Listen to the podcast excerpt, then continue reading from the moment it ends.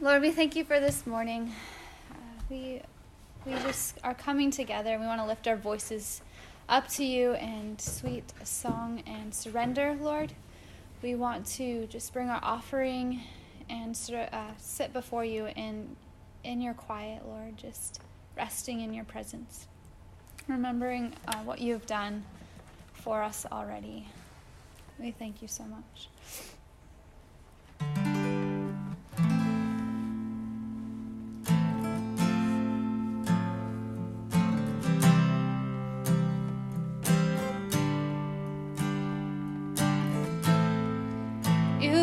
Became sin,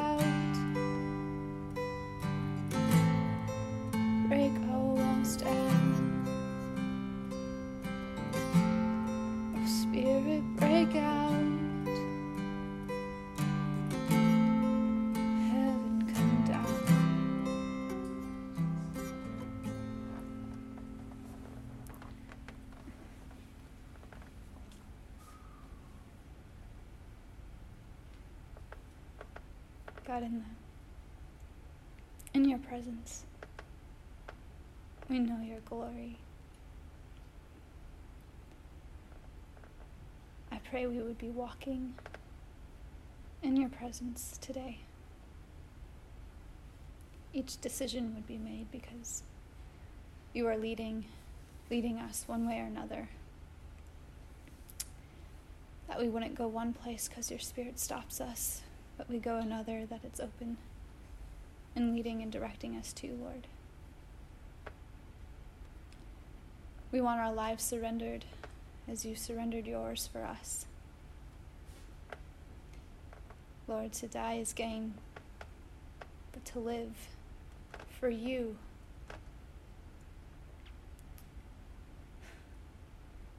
It's a treasure, Lord, as though it may be full of pain and trials and hardship, but it's a delight to do the work of the Lord.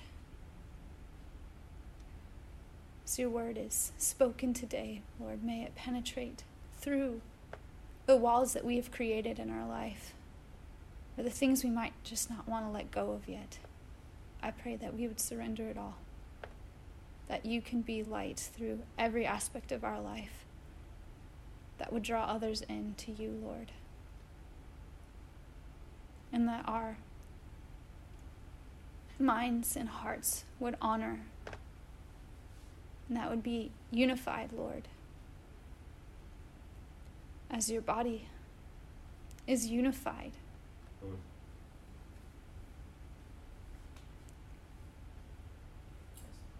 The less of our flesh, Lord, means the more of you, which means the body can work correctly together. So help us as a unit to reflect and to work as you do, Lord as we are all connected to Christ, the head. Thank you, Lord. Amen.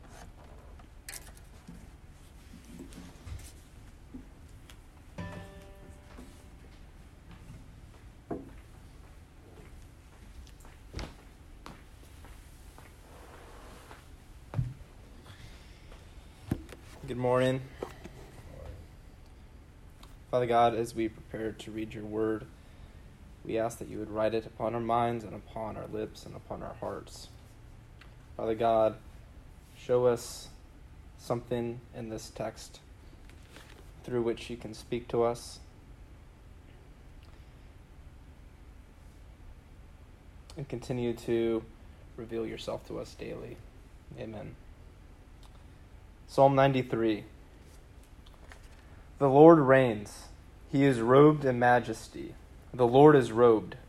He has put on strength as his belt. Yes, the world is established. It shall never be moved. Your throne is established from of old. You are from everlasting.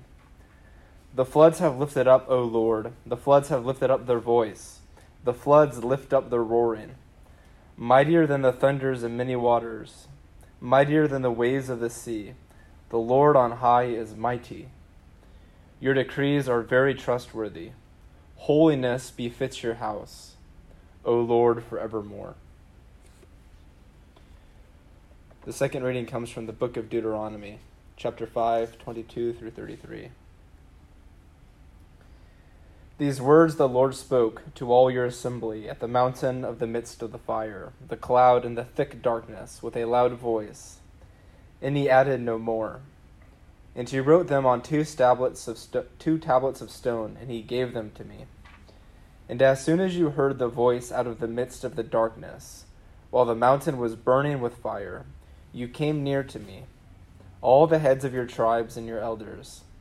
And you said, Behold, the Lord our God has shown us his glory and greatness, and we have heard his voice out of the midst of the fire. This day we have seen God speak with man, and man still live. Now, therefore, why should we die? For this great fire will consume us. If we hear the voice of the Lord our God any more, we shall die. For who is there of all flesh who has heard the voice of the living God, speaking out of the midst of the fire as we have, and has still lived? Go near and hear all that the Lord our God will say, and speak to us all that the Lord our God will speak to you, and we will hear and do it. And the Lord heard your words when you spoke to me, and the Lord said to me, I have heard the words of this people, which they have spoken to me. And they are right in all that they have spoken. Oh, that they had such a heart as this, to fear me and keep all my commandments, that it may go well with them and with their descendants forever. Go and say to them, Return to your tents. But you stand here by me, and I will tell you the whole commandments and the statutes and the rules that you shall teach them, that they may do them in the land that I am giving them to possess. You shall be careful, therefore, to do as the Lord your God has commanded you. You shall not turn aside from the right hand or to the left.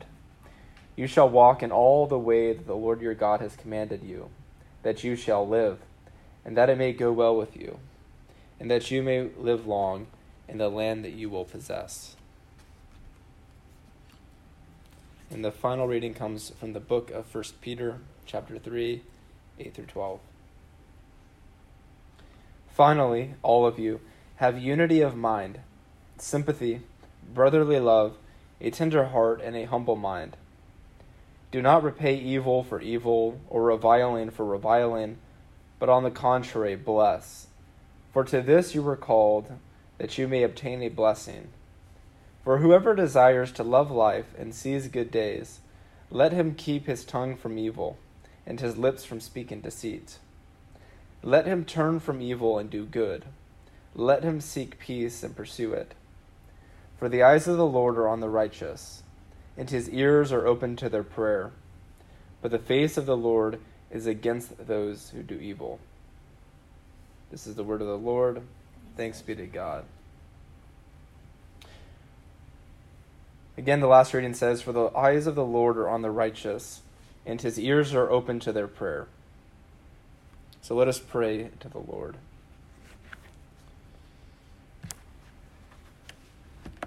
Uh, Father God, I pray for um, the family of Roberta Hewerman, um, for for her mother who passed last night. I pray that you would comfort them all um, in this time. that you would remind us all um, that we are dust, and to dust we shall return. So let us, in our short lives, seek to glorify you, and to love you, and to obey all your commandments.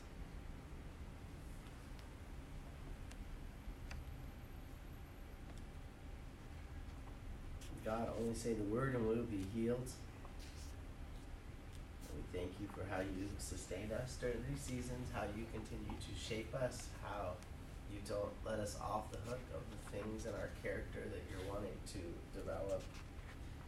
And God, for your abundance in this season, you know, uh, abundance of people who are so kind and giving and selfless and selfless and generous and pray, I praise you for how you seemingly protected us, and I know it's a tough season and some tough things might be coming, but I pray that you will sustain everyone, and you'll give us our daily bread. You'll lead us not to temptation. God, help us, help the fire of your spirit grow in our stomach. Help us not turn to false idols or golden calves but instead look to you to be saved.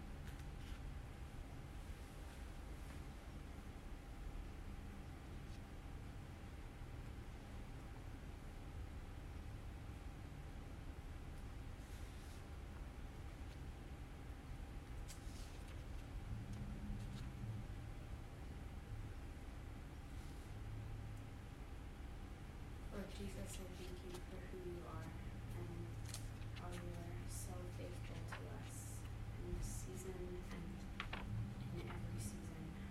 How you remind us of your love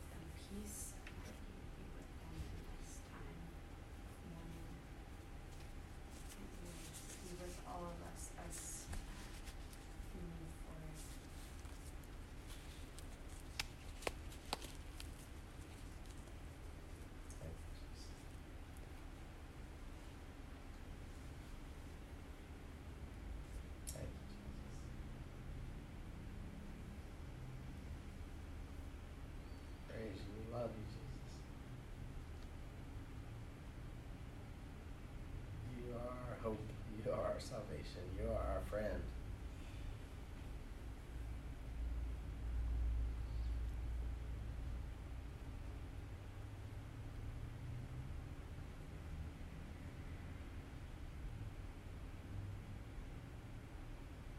Come, Holy Spirit.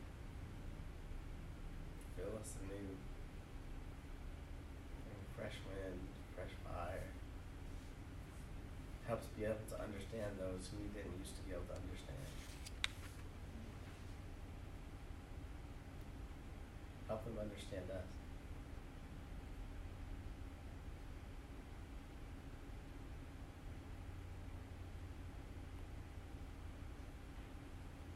God, you are a restorer, and I pray for all. I pray for the families that are divided right now. I pray that you restore them, Lord, whatever that looks like in their life. I pray that families would return one to another, that they would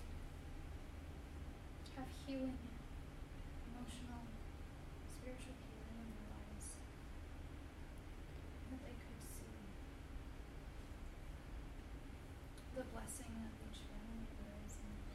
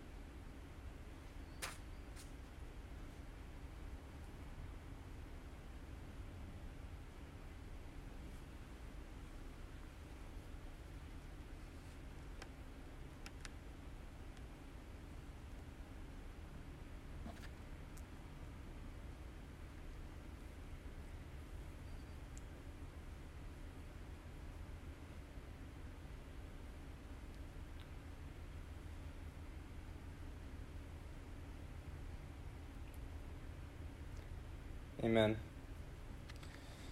Paul writes in Romans, Or do you not know, brothers, for I am speaking to those who know the law, that the law is binding on a person only as long as he lives? For a married woman is bound by law to her husband while he lives. But if her husband dies, she is released from the law of marriage.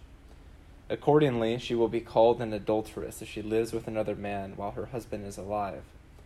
But if her husband dies, she is free from that law, and if she marries another man, she is not an adulteress. Likewise, my brothers, you have also died to the law through the body of Christ, so that you may belong to another, to him who had been raised from the dead, in order that we may bear fruit for God. For while we were living in the flesh, our sinful passions aroused by the law were at work in our members to bear fruit for death. But now we are released from the law, having died to that which held us captive, so that we serve in the new way of the Spirit, and not in the old way of the written code. He continues, What shall we say then? That the law is sin? By no means. Yet if it had not been for the law, I would have not known sin. The purpose of the law is to show us that we are wholly dependent upon God. The law provides an opportunity for Paul to be seized by sin. However, the law is holy, and the commandment is holy and righteous and good, he says. When Moses delivers the law, it is a grace, it is a gift from God, because it shows to us our sinfulness, our dependence upon man. And that is one of the beginnings of wisdom, to know that we don't have wisdom, that we are not wise, that we are not holy. Nevertheless, we are by the blood of the new covenant. When Christ died, we were released from the law and we are welcomed into a new way of living. So let us remember that as we partake of Holy Communion. The Lord Jesus, on the night that he was betrayed, he took bread, and when he had given thanks, he broke it, and he said, This is my body, which is for you. Do this in remembrance of me. In the same way, also, he took the cup after supper, saying, This cup is the new covenant in my blood. Do this as often as you drink it in remembrance of me. For as often as we eat the bread and drink the cup, we proclaim the Lord's death until he comes again. You're welcome to come forward.